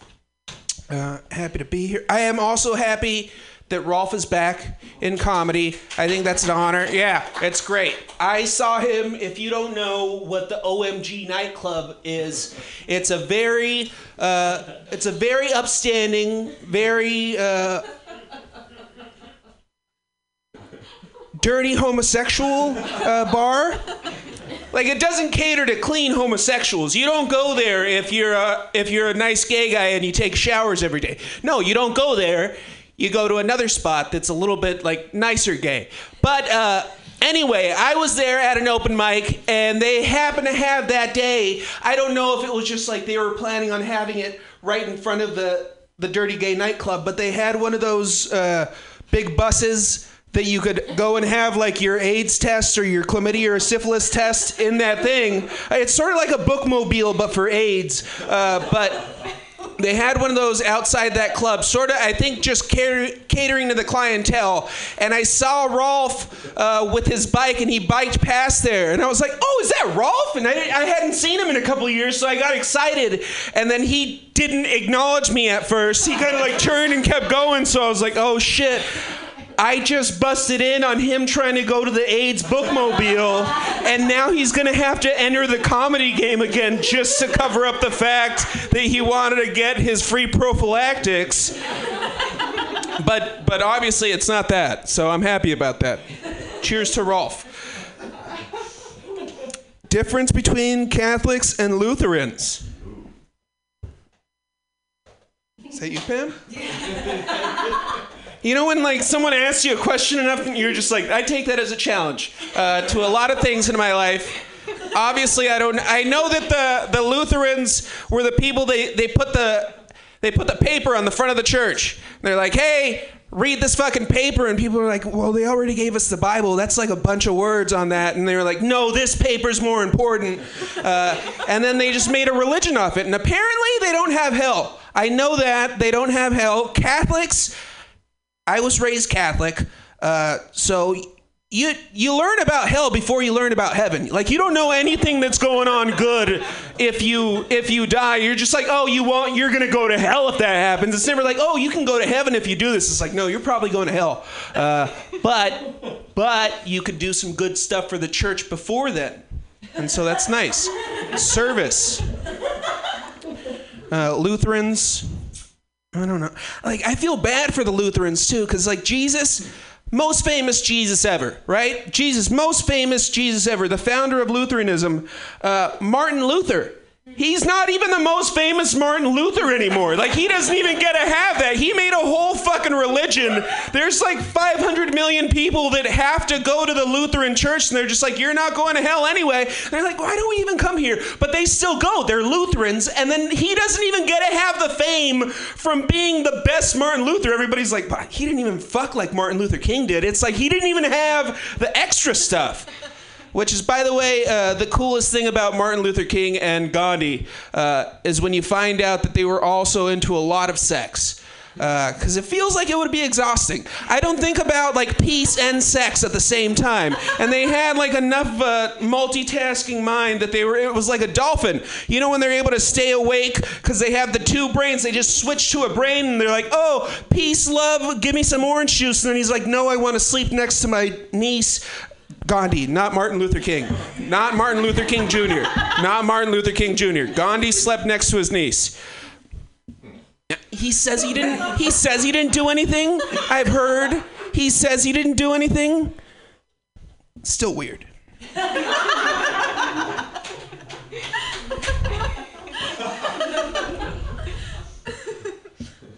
And also just like the conversation with the niece too. Like even if they weren't having sex, they'd have to be awake next to each other in a bed for at least 40 minutes before you fall asleep. What do you talk about?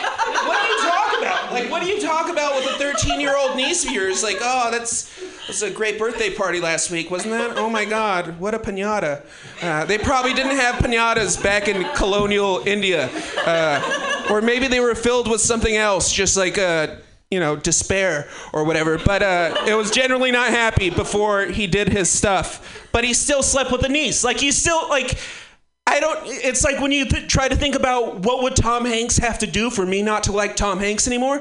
I don't know if he could do anything. Like I don't know if if Tom Hanks came into this room and killed all of us. I'd be like, God damn, what did we do? It's like, I'd instantly like I'm gonna blame the victim in this situation because Tom Hanks is on my side. I know that it's he's my Santa Claus. Uh, if I could just put cookies, he's a diabetic also. Yeah. Tom Hanks, diabetic. You know, that's almost as bad as sleeping next to your niece. But, uh, but so is my dad, diabetic, not knee sleeper. Uh, really, really got off track here. Uh, are your dreams boring?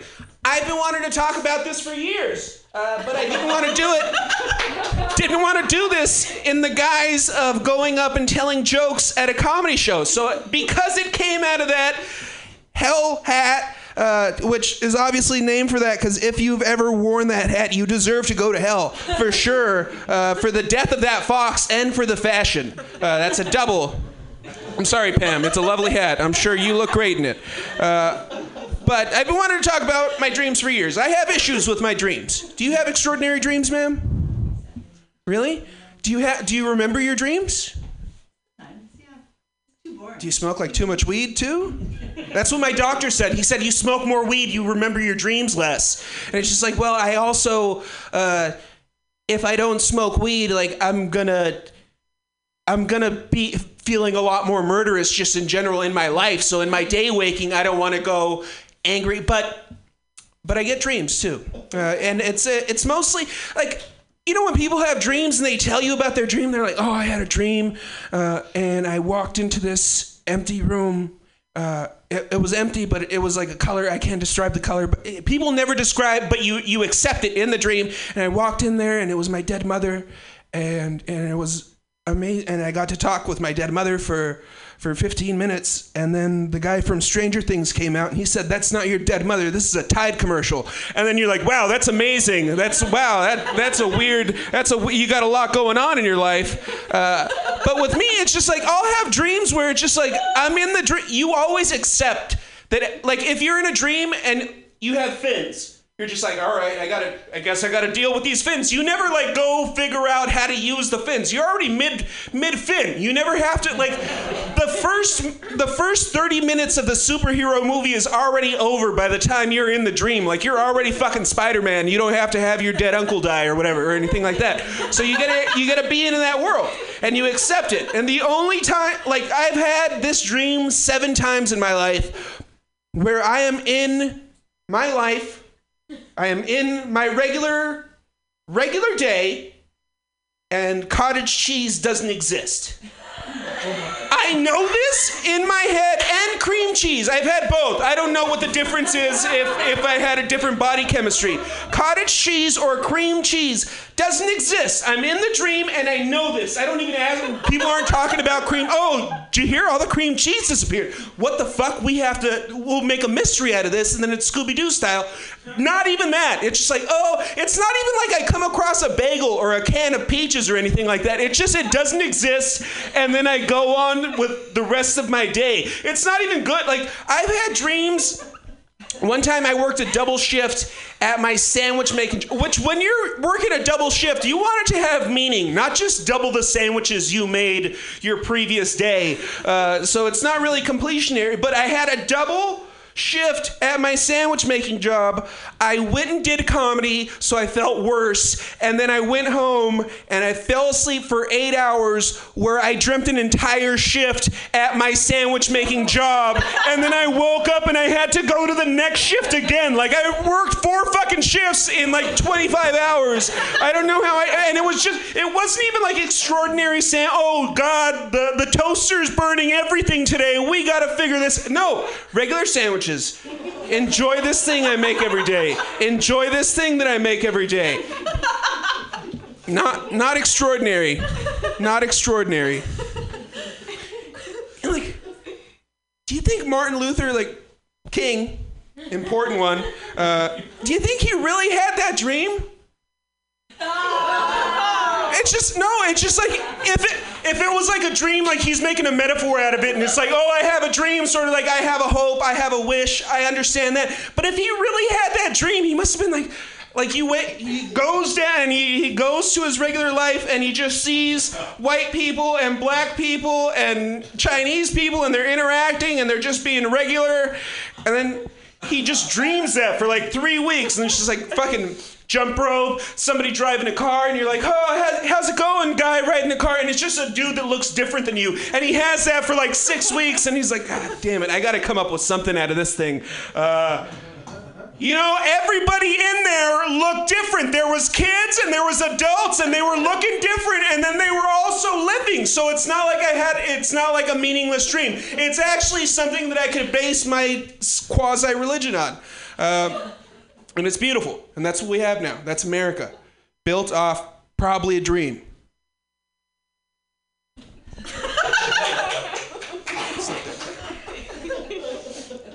oh man! says, or it says oh wham, or it says oh ma, like a like a fish jowl. I'm sorry, Gene.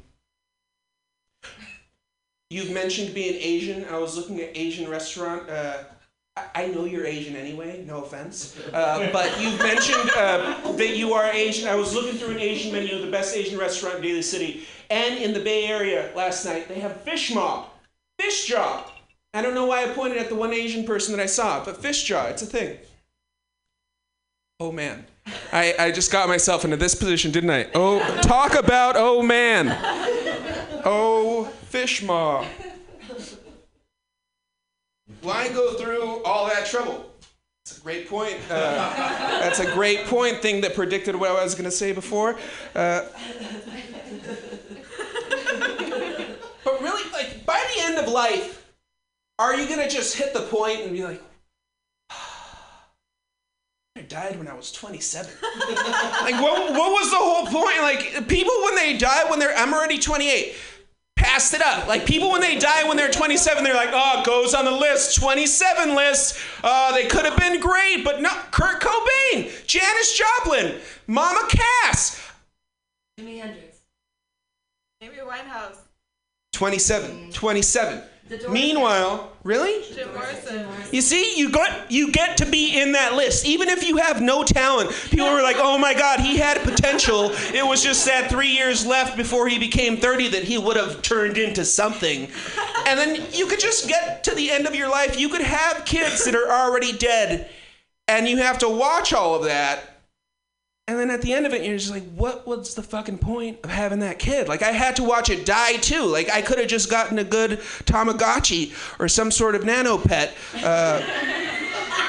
Because you get to go through a whole life cycle in that, and then you get a up, oh, upkeep. Ah, what a reward. It's turning into something different. But you don't have to actually attend a funeral, because then you got to go to Costco and find a casket.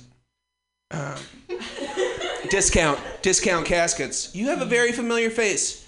Has anybody ever told you that uh, you look like your parents? Just came up with that right there. Solid gold. You guys could use that in your regular life. Oh my goodness. Fish in a blender. Fish just coming up. I, I feel so wasteful every time i throw these on the floor. Uh, i'm one of those people that just keeps trash in their pockets uh, and then at the end of the day, I just go like this, and then I put it on my desk. Uh, and, and then I'm just like, okay, I'll leave this here for four days, and then just wait for a complaint to come from up top, which is my girlfriend. Uh, just like you wait for management to deal with the problem, then the menial workers can get the shit done. Uh, and that's how it is. It's just like, oh, yeah, decision from up top. I don't. Uh, something about fish. What was the fish thing? Fish in a blender. Fish in a blender. We really should have some uh, quality control on those. You're a turd. Right there. It predicted that I was going to be mean again. Right there. You're a turd, which still hurts. Still hurts. To this day, there's still words that could be said to you. Like, sure, all the all the top level ones that you're not supposed to call anybody anymore.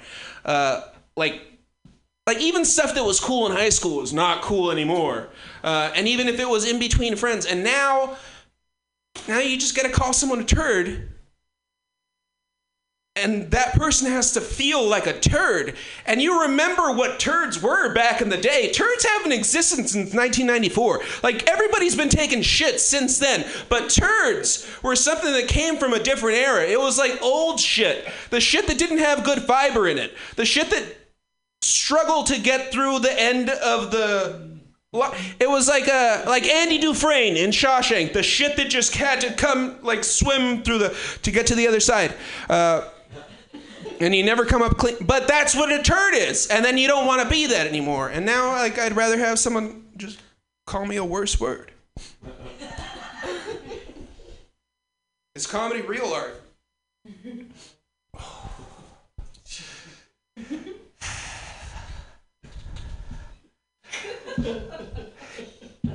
it's like a i feel like comedy uh, especially in the way that we've all experienced it tonight uh, is sort of like i'm not going to say just macaroni but all pastas of art uh, which is different as a visual form, pasta art, probably not so appreciated around the world, right? like you see, like you see a nice fucking macaroni necklace that has like some real work put to it, and you're just like, wow, this is something I could I could appreciate. I don't want it. Like I don't want that to be for me. Of course I wouldn't want. That looks fucking miserable to make, but that's a cool necklace. Like that's that's the most comedy. It's just like it's a passing. Hey, that didn't make me feel worse, and that's it. That's it. That's the best comedy can do. Like art, you can look. I my old job they had they had a, a, a painting or it was a, it was a photo print of a painting but that's that's good enough for me. Uh, but they had and it, it was like a whole bunch of different old white guys and they were wearing tall red pointy hats. Maybe this is a famous painting. No? I don't know. And they were saying go to this go to this museum. I don't know any of the museums. Uh, but go to this museum look at this and i was just staring at it in the office at work and I saw it and I was like, that's stupid. It's dumb. I don't like this. I don't know why that's up there. I don't know why I'm right here, standing in this moment, looking at this fucking thing right here. What is it with my life that I am standing here having this thought about this thing that I don't even need to look at? Why did that guy have to paint any of this? But that's part that part's pretty nice. Oh, I kind of like the shape of that thing. All right. Is this what feeling is? And then in that moment, you're like, oh shit, do I have feelings now? Am I a person? Did I just become a person by looking at that photograph of a painting? But with comedy, it's just like, wow, what a what amazing spaghetti art you made. Uh, sure, I'll have it up on my wall because you're six years old and I don't want to make you feel worse about your life decisions. But it's fucking macaroni art. And this is something that I do every day. So, why go through the trouble? Uh, the last time I sexually harassed someone.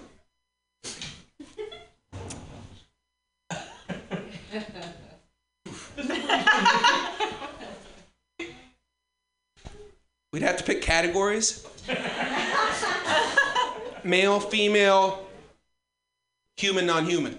Because. Uh, what do you mean? Like that's the that's that's the last six years. Like I, I haven't been too sexual out in public in my life, Pam. Uh, I'm not the type of person that sees another person's like I got something to say to them that somebody else hasn't said that's gonna make them like me. I don't have that. There's nothing. They have to come up to me. And then we have an awkward conversation for several times, and then they have to Facebook message me like a week later and ask if we want to hang out. And I'm like, ah, they just want to be friends. I know that. That's the friend game. I know how it's going. But it, and then it evolves to a relationship. I've done that three times now, last six years. Um, so pretty much when I sexually harass, uh, it's usually people that are walking their dogs. And it's not the people walking their dogs. I harass the dogs. I see a dog coming down the street. I'm like, look at that face. Ooh, you think you got a face going on there? Look at that shake. Look at that tail. Ooh, wagging that tail. Such a happy dog. And then I don't even make eye contact with the walker because I'm just like, I don't want them to think that this is me transmitting what I want to say to them to that thing that's furry. No, I'm I'm feeling everything for that thing right there. But when you tell somebody like in front of the dog, in front of the person, like, oh my God, you're so much better than people. Then they know, like, oh, he's not a sexual harasser, he's just kind of weird. And that's better. Can't sexual harass online? I don't know what I would write. I don't even know how to say hi in a way that, like, even hi, when when you get to a certain point in your lack of confidence in your life, you realize that even hi feels like sh- sexual harassment from you, like coming from you. Because I could say hi to a woman that I want to say a lot of other, I want other things to happen with that woman that I'm saying hi to. Uh, but at the same time, I know that I can't say anything else other than that hi. Basically, this whole thing was me saying I'm innocent. Uh, so if anything comes up in the next five years, uh, anything comes up in the next five years, just remember character witnesses right here. Uh, well, he said he wouldn't do it, and he seemed genuine. He was sweating. Uh, help me. All right. Which more people should say that. Just in life. Don't expect help. But, you know, when someone's like, hey, how's it going? Just be like, help me. no, you all right, man? Help me. No, it's just like, uh, what's what's going? Help me. No, dude, I just like I was. What do you What do you need help? me. And then they walk away and they're like, oh, God damn. I hope that guy gets some help. And it's fine. But anyway, I'm going to stop talking. You guys have listened. Thank you very much. I appreciate it.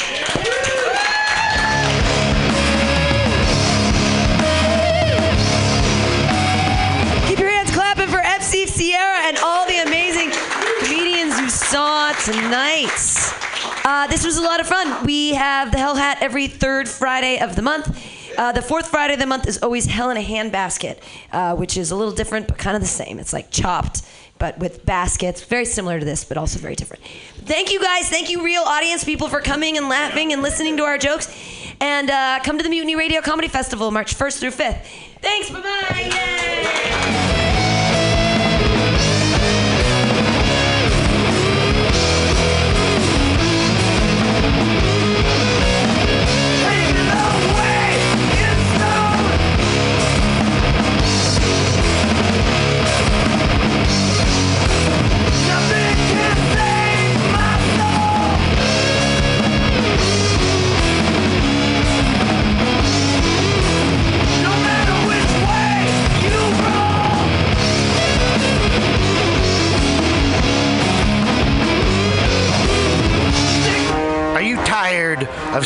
Through a sea of podcasts? Are ye on a raft without a paddle? Well, gather around me, sea dogs, and get aboard me pirate ship as we set sail for the seas of mutinyradio.fm. From there, you can captain your own pirate ship as you sail through over 44 different shows for all of your listening pleasures. They've got live comedy to small business advice, LGBTQ friendly to sports, vinyl to gutter punk. MutinyRadio.fm has the best programming the internet ocean has to offer you. I bet my peg leg on it, I ain't scurvy shit faced McRat.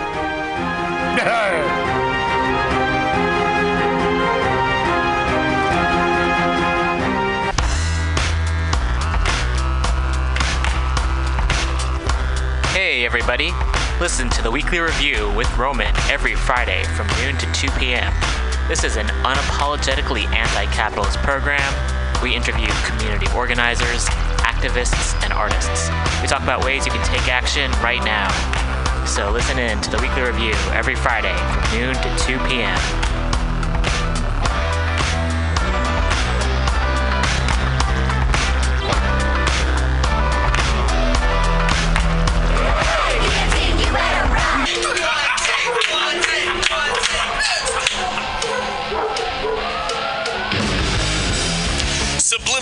SF brings you visual and auditory mind control. For the best graphic design, physical merchandise, and live music promotion, go to www.subliminalsf.com and check out their hilarious t shirts and super cool bands at clubs and bars all over the Bay Area. Subliminal SF creates amazing flyers, posters, and design for every need.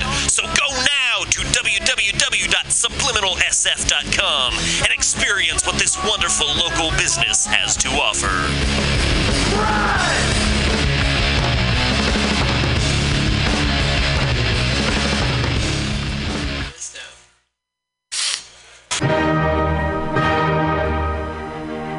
Good evening there, my friends here at MutinyRadio.fm. Chester Cashcock here, and giving you my love and regard as well as movies over there.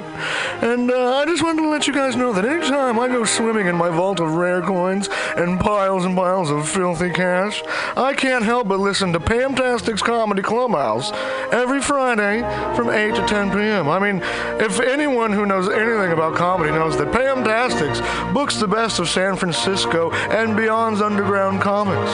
It's a great showcase, and they have a fun time at Pamtastics deep in the Mission District where you can laugh off your tushy for a mere $5 every Friday to 10 p.m. And I laugh because $5, I mean, that's what I use to wipe my tushy with. So to laugh it off for a mere $5 is indubitious. But if you can't make it to Mutiny Radio, well, don't even worry. Don't fret at all. You can simply download the podcast post show and giggle in the comfort of anywhere, like your Aspen summer home on the mountain ridge with the kayak feeling. So all you got to do is just go to podcastics.pcrcollective.org slash comedy clubhouse, or you can listen live every Friday from 8 to 10 p.m. as your host Pam Benjamin brings you the best comedy from San Francisco and beyond the universe. And what's better than? It's a cash cock, honey. Yeah.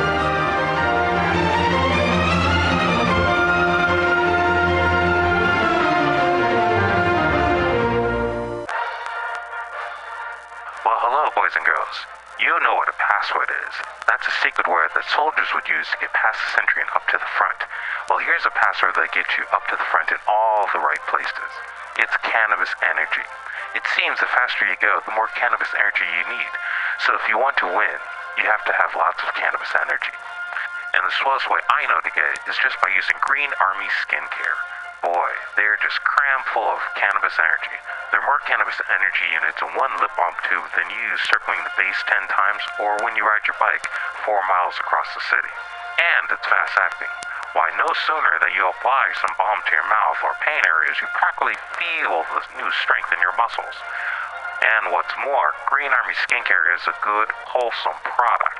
They're made with body nourishing cannabis and other natural ingredients. So go out there today and pick up some Green Army skincare products from your local cannabis procurement center. Join thegreenarmy.com.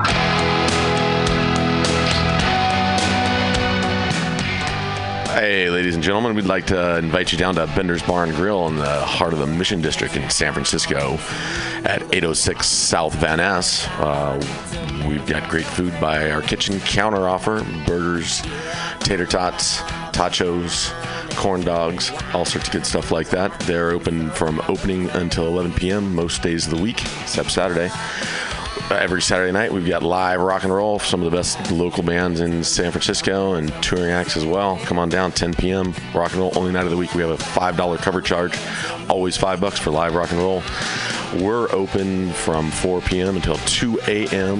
Monday through Thursday, Friday, Saturday, Sunday, 2 to 2.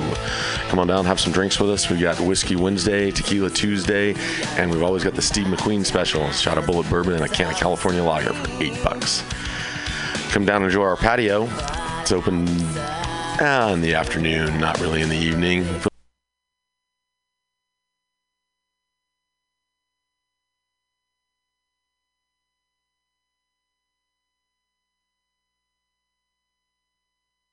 Had a lot of good folks hanging out back there. Come on down, give us a shot. Drop by the bar, make some friends. Thanks, folks. Bender's Bar and Grill in the heart of the Mission District, San Francisco, California. With a happy hour every Monday through Friday until 7 p.m. Don't miss it. Go to Bender's Bar. Big supporter of the Mutiny Radio Comedy Festival 2018. Oh yeah, it goes down. Come smoke with your boy. Grinder. Spark is San Francisco's premier cannabis dispensary with a focus on serving and educating patients for seven years. Spark is dedicated to creating the best in store experience with its extensive menu, friendly staff, Yo, yo. few cannabis vape lounges. Yo, in Mike, San Mike. Yeah, that's good. Spark welcomes you to visit its two great locations as a medical patient or for Yo, yo, yo, yo. adult use in 2018. Spark is located at 1256 Mission Street between 8th and 9th and at 473 Yo, yo. Haight Street at Yo, yo, yo, yo. Both locations are open until 10 Yo, yo, yo. every night. Spark staff looks forward to serving you.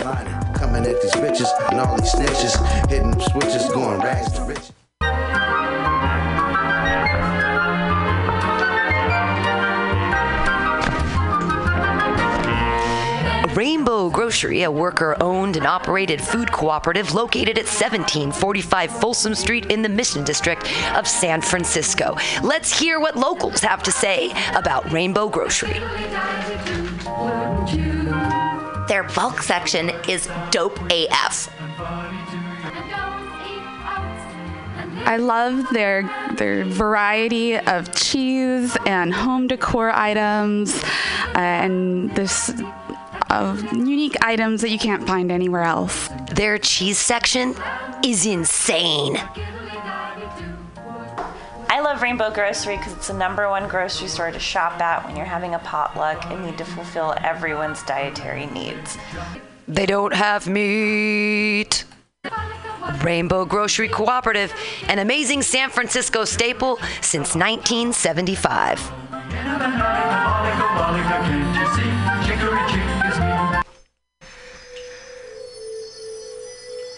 For all your space chicken sci fi comedy non political humor needs, go to timstesseract.com.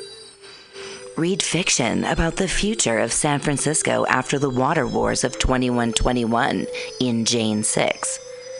Ask a Jedi for important life hacks. Eat flesh with the bare exoskeleton Contessa. And check your horror horoscope on Horoscope. Some some uh, live on the air. You know, live music's always the best music. Trying to feel a little more stable in life, but I found a play that might. Right, yeah. Cool. And now, Kelly Gordon. I'm just kidding. Why don't you sing? I don't know. I'll sing. You just you just go ahead. Go ahead. You do something. We're gonna have Albert on the uh, accordion. We're gonna have Barb on the drums. She's just gonna hit things. She can, she can just like uh, play drums on anything. Say, check it out. We got these uh these. Okay, go ahead. I'm waiting. We're still waiting. Just play that fucking thing, dude. You take it to the give. Give me that. Give me that goddamn guitar. Give me that guitar. No, you don't want to play it. Oh, I should have, dude. Just, I should have just wailed this. All right. What, what song? Let's do a cover or something. Yeah, yeah. Let's do a cover. You got nice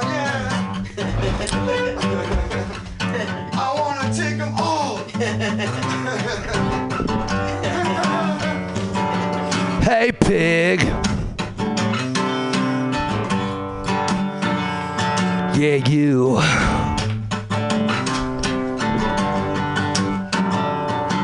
Hey, pig, pig, pig, piggy, pig, pig. Gonna do.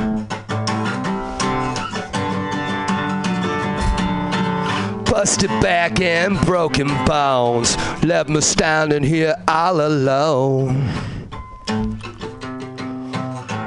Little piggy gonna find something new. Gonna stop me now. I don't care anymore. Nothing gonna stop me now. Nothing gonna stop me now. I don't care anymore. Nothing gonna stop me now. Hey, pig. Things didn't work out like we planned. Hey, pig. There's a lot of things I thought you could help me understand.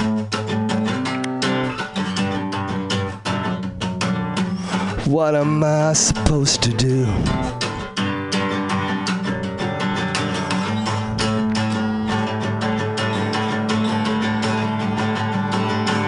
Nothing gonna stop me now. I don't care anymore.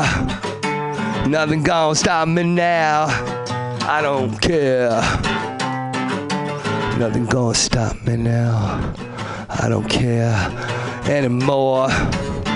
Nothing going to stop me now. Well, there you go. Kelly, now it's your turn. That was Nine Inch Nails. It was. It goes out to all you pigs out there. You know who you are. You could play anything. Hendrix, The Doors, one of your own things. You could just play some blues. Let's do some blues. That'll be cool. It's up to you.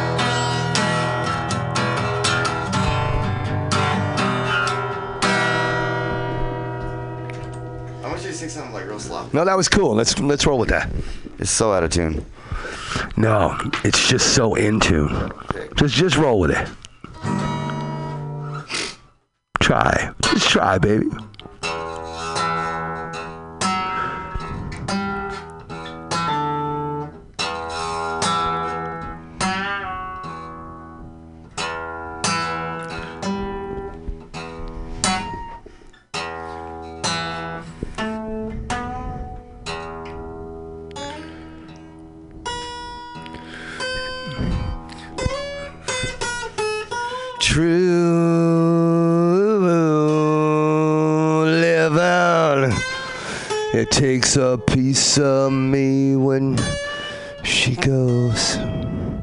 Fuck it, dude. You gotta play some rhythm there. I can't sing over that shit. can't- I can't No, rhythm no. of. You, you, you're just as loud as I can do. You're floored.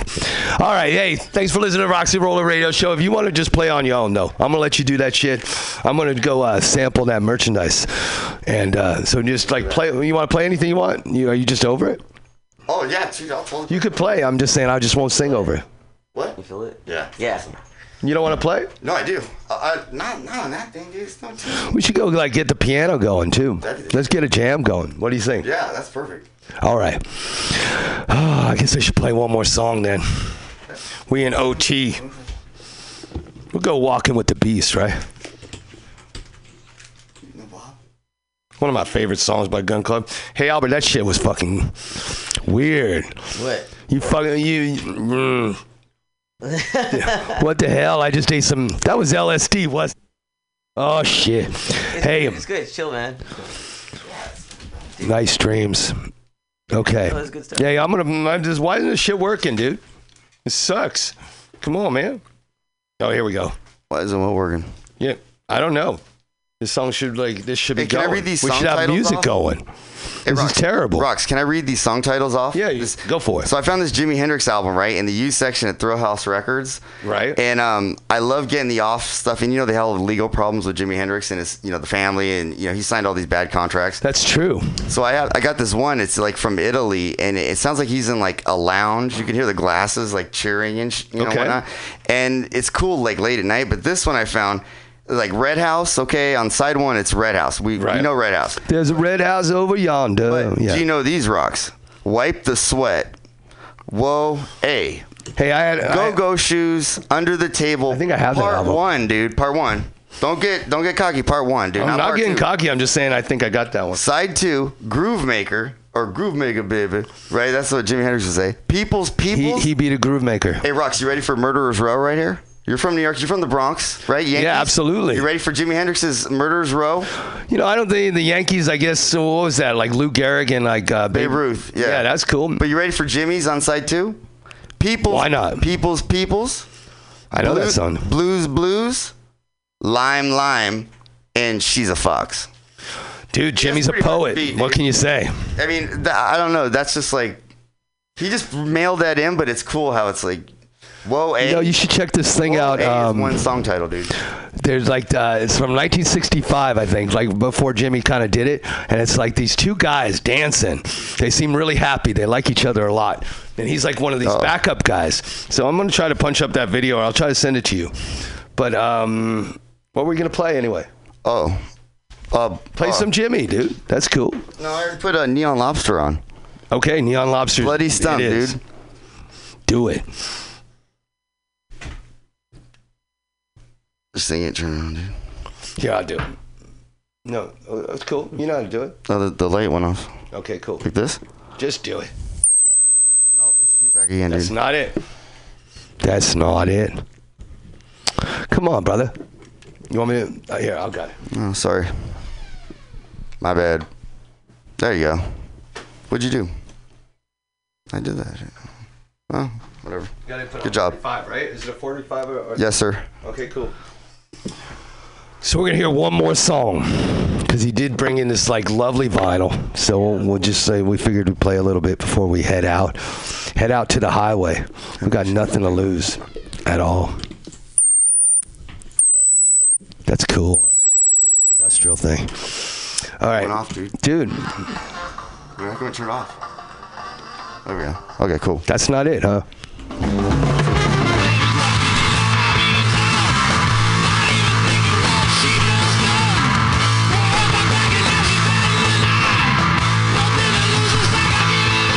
Right, this is a great band called Leftover Crack.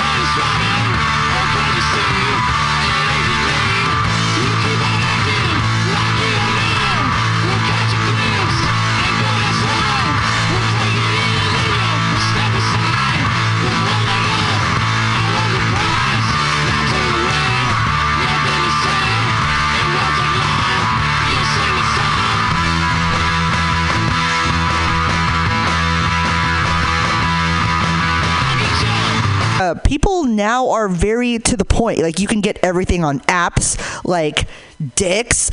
Uh, it's it's crazy. Like literally, you can um, you can go on Tinder. You can go on anything.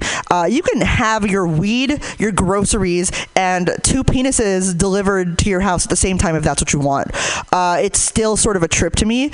Uh, sometimes I get mixed up and I don't know who's who. So I'm flashing my robe to my DoorDasher, which is really embarrassing because half the time they end up being my neighbors. Uh, another thing that I'm really kind of getting used to is dick pictures. Like these new young motherfuckers are very direct and to the point. Like back when I was younger in my early dating days, we had to get on the computer, wait for it to dial up, and then do shit like ASL to people. Like go on the internet and like talk to people. We actually had to learn how to chat. We had to ask things like what was their age, what was their sex, what was their location, and uh, feign some sort of like interest before anybody gets around to sending pictures, and which of course takes 20 minutes to download if you're on a dial-up modem, which is crazy. And now these kids just text you a picture of their dick. Like here you go, here's my dick. Uh, and I'm not mad at that. Honestly, I'm a 30. Look, listen, I'm a 36 year old single mother. Most of the things that people want to send to me are things like past due notices, progress reports, fucking who to vote for, uh, and it's you know it's it's it's sort of ridiculous. And I so when somebody wants to send me a picture of their dick and it's not for a medical reason, honestly, I'm just like, yeah, show me that dick. Show me that dick. I'm not afraid of your dick. Or give me some dick. Um, but something I've realized about dick pictures is that maybe it's just me being older, maybe I have more of an appreciation for art. I feel like people could afford to be a little bit more thoughtful about the things that they put, you know, putting some effort into their dick pictures. Like God, I don't want to. I don't want to see a dick picture with your crusty ass, fucking hobbit ass feet in the background. Uh, and don't get me started on the motherfuckers that do this wearing some fucking Tevas. Like, really? What century is this? Seriously? Uh, and then there's also the people that show a picture of their dick with things like toys scattered on the ground, like children's toys scattered on the ground, like jump ropes or uh, like extension cords, oil stains. Like, are you pulling out your dick at a daycare or a fucking garage? Like, what the fuck? Uh, one thing that I had recently, which I thought was sort of special, was a guy who actually sent me a picture of his dick against the. It was it was obviously taken from an office building in downtown San Francisco, and it had the Salesforce Tower building in the background. Um, if you're not familiar with it, Salesforce the Salesforce Tower is one of the largest buildings uh, that's basically disrupting the I guess the skyline of the existing San Francisco downtown as it is. I personally thought that was pretty brave to have your dick with the biggest fucking phallic symbol in San Francisco as your background. Like seriously, that thing makes the Coit Tower look like a skinny ass short little fucking chode. Uh, but the bigger issue was the fact that I too can see the Salesforce Tower from my office building. So now I've got to figure out which one of my coworkers is secretly showing me their dick. Um, Something else I discovered. Um, so another thing about myself that I should mention is I'm also a sex educator here in San Francisco. Uh, it's I want to say that it is a honorable profession, but really 90% of the time I spend telling people what they can and can't put in their ass. Like Fists, absolutely. Peanut butter jars, not so much. I've actually seen X-rays of people that have like beer bottles in their ass, and I look at it and I'm just like, oh, Corona. If if you're gonna put a beer bottle in your fucking ass, at least have some respect and put an IPA or some shit. You know what I'm saying? Like Racer, Lagunitas. Like that's how I know you go horde. You know what I mean? In the paint. Um, uh, as you've probably, I also I also talk to people and my students. I talk to them about pornography. I'm responsible for putting together a four-panel montage of porn called Fuckapalooza. That shit makes two girls one cup look like a fucking cooking video. It's ridiculous. I love porn. It's so awesome. To be able to say that I watch porn for educational purposes is the biggest cop out in the world, and I take advantage of it every fucking second I can. Uh, as you've probably figured out, I don't teach sex ed to kids, uh, not for any moral reasons or anything like that, but more so. Um, 12 year olds all have iPads and iPhones at this point. and seriously, if they're not smart enough to open up uh, Pornhub or like or Bang Bus and figure out how to do it themselves, honestly, they deserve to get chlamydia. Uh, one of the other things that I enjoy about being a sex educator is the potential for self growth and self discovery. And something that I've discovered in my several years as a sex educator is that I like BDSM. I'm into very rough sex. You guys into that shit? I fucking love rough sex. Like, ah, I want to feel that shit. You know what I'm saying? Like, you want to make love? Get a girlfriend. Mama's trying to fuck mama's trying to fuck. I got some shit to do afterwards. like, yeah, and it's just um, if you haven't figured out by my um, athletic physique, I'm not a huge fan of having to engage in physical activity without incentives. So uh, I want to feel that shit. Like when I have sex with somebody, I I want to feel like I went through some shit to get there. Like I want to f- like I like the slapping, I like the hitting, I like the pinching, I like the grabbing and the hair pulling and the. Uh, I want to feel like Sharkeisha's opponent. I want to feel like I did CrossFit, like I hiked Mount Kilimanjaro, like I did Soul Cycle. Like I'm from Hayward, so I want to feel like I ran from the cops and lost. I want to feel like I did American fucking Ninja Warrior. Like if I can't call my mom afterwards and ask her for some illegal Filipino painkillers, to me as I'm far as far as I'm concerned, is not real. But I do have limitations. I mean, let's let's be honest. If you choke me in bed and the sex lasts for less than five minutes, I'm calling the cops. You did not come. You did not need to come up in my room in my house and assault me for no reason. Just ridiculous. So uh, one of the other things that I've discovered uh, to circle it back to uh, how I've been finding people to fuck. Um, is Tinder like that? That thing is such a trip. Like I realize I have a type. I really do have a type. I like I like big like I like bigger guys. You know what I'm saying? I like like dad bods. Like I like dad bods. I like fucking jeans, flannels, beards, like fucking the over exaggerated douchebag mutton chop fucking facial things. Like half of my Tinder matches look like a cross between Seth Rogen and Ron Swanson. Like if we were watching, if 20, if 21 Jump Street were real, I would probably push aside Ch- Channing Tatum to get to Jonah Hill. Like I will sit on his fucking face. He doesn't have to say shit. I think I'm comedian enough for both of us. That's a bold ass statement. That's a bold ass statement. I said that shit on the air. Yes, I did. Um, yeah, I like I like big guys and I like lumberjack looking motherfuckers. So I was particularly excited. Like I really like beards. Like I was really excited for one guy because one, like I said, he looked he looked like a lumberjack. Like he fit in with my lumberjack steez, like the brawny paper towel guy.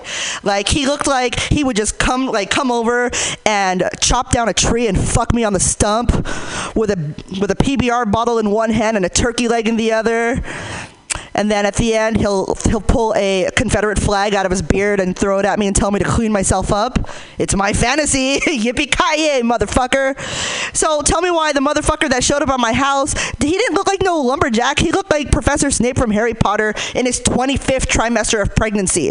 And at that point, I had like really big moral dilemmas because, you know, on one hand, I I like big guys, but I, I also I also don't want to fat shame, but that's sort of what this is. Like he's he was huge. Like there's a difference between dad bods. There's a difference between dad bods and bitch tits. Like there's a significant difference between saying that you fucked Kevin James from Queen of, from King of Queens and fucking Big Pun. Like there's just a huge fucking difference. Like I like burritos, I just don't want to eat 20 of them at once. You know what I mean? So, but he was already in my house and mama needed to get some, so I was like, let's let's get to it. And I tried to get on top of him, which was more entertaining than actually sexual. It was like trying to mount a bucket, like it was trying to mount a bull. If the bull was Suge Knight, like I couldn't get on top, I couldn't do anything, couldn't get anywhere. So after a few minutes of that struggle, I said, you know what? Let's start slow. Let's try something different. Let's do oral. This fool looks me right in my eyes and says, I don't eat pussy. Brother was close to 300 pounds. Like, if you don't eat pussy, that's the only thing you don't eat. And then he said he had to be on top because he had back problems. You know, when a girl is on top of you and she's grinding away and you got titties in your face, in my fantasy, they usually smell like uh, Victoria's Secret Love Spell or Bath and Body Works Vanilla Brown Sugar. Like, yeah, I, I, I go to a lot of strip clubs. Like, it's, it's my fantasy. I love titties, but it's different when the titties belong to a guy and you're hella insecure because now they're sort of bigger and rounder than yours. And you also don't want to open your mouth because you don't know if what you're going to get is their nipple or sweat or fucking lactation. It was terrible. But again, like I said, I'm a sex educator. I wanted to be I wanted to say something useful. I wanted I wanted the guy to leave my house having learned something new about himself. So right before I kicked him out, I said, you know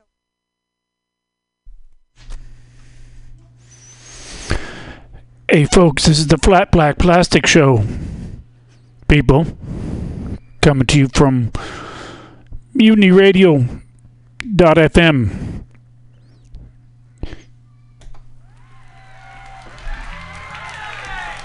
Enjoy. Thank you very, very much for waiting. For your pleasure and certainly ours, Mr. Neil Young.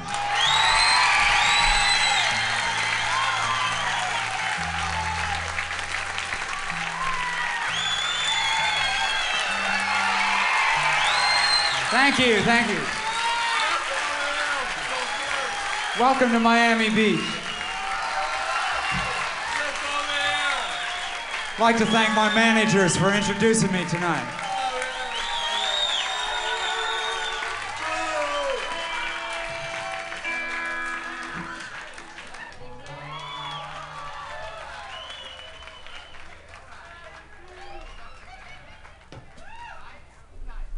First topless girl we get up here gets one of these boots, ladies and gentlemen.